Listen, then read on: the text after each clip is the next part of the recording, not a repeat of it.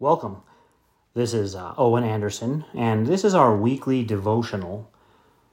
I'm actually looking this week at 1 Timothy chapter 5.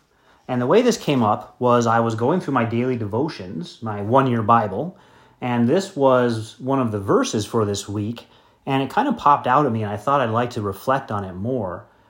But also, the proverb with it for the day overlapped really well. And this is one of the things I love about the one year Bible. It has an Old Testament section, a New Testament section, and then Psalm and a proverb. And it, it goes through the Psalms and Proverbs twice in one year, and then the Old and New Testament once in the year. And it's interesting how many times they reinforce each other. And obviously, that can't be purposeful because they're not selecting the texts for theme, they're just selecting them by a, a section to read to get through it in one year. So it's it's one section after another section after another section. But but because of the unity of the Bible and the reinforcing themes, you see that come out so many times. It's it's very beautiful. Now, in 1 Timothy 5 here, it begins talking about elders, but I want to start down in verse 24. 24 and 25 are what popped out at me as I thought about our conduct as Christians. And it says, Some men's sins are open beforehand, going before to judgment. Some men, and some men they follow after. Or the uh, ESV says, The sins of some men are conspicuous, going before them to judgment, but the sins of others appear later. So, verse 24. So, people know about each other's sins. We're, we're pretty good about that. In our own sin life, we like to assess others, notice their faults, and the truth of the matter is that does stand out about us.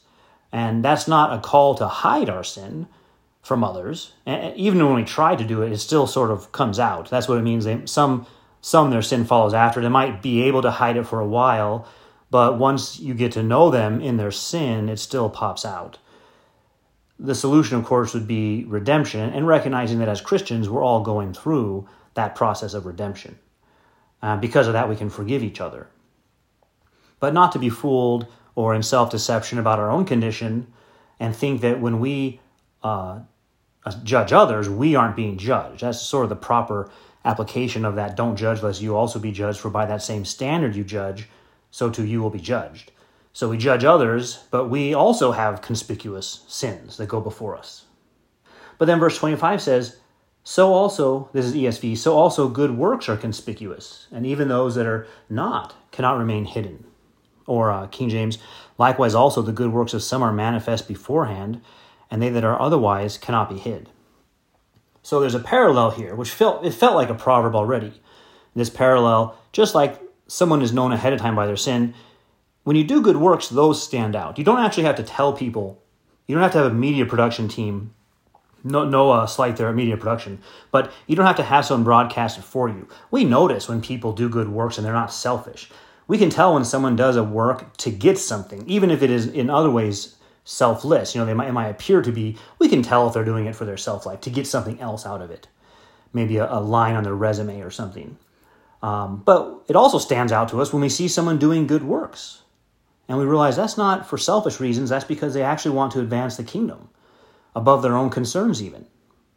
And even if they are hidden, those good works come out and people know that.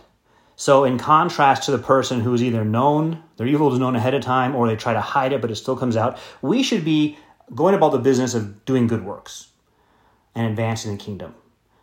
And that paralleled uh, Proverbs 25, 27. Uh, second part of it. The first part says, It is not good to eat much honey. But then the second, part of it, nor is it glorious to seek one's own glory. And of course, those two go together. Eating too much honey, you actually get kind of sick of the honey. It makes you feel sick to your stomach. Pursuing your own glory is like that same thing. And it's not glorious to pursue your own glory. So, verse 25 there in, in uh, that was Proverbs 25, 27. But verse 25 from 1 Timothy 5, we should be about the business of good works which bring glory to God and not worry about if they reflect on ourselves. Not worry about, well, how do other people think of it? Did they notice all my good works so they have a good opinion of me? Uh, Well, it doesn't matter. What matters is that the glory of God is manifest in history so that he's praised by all of his creation.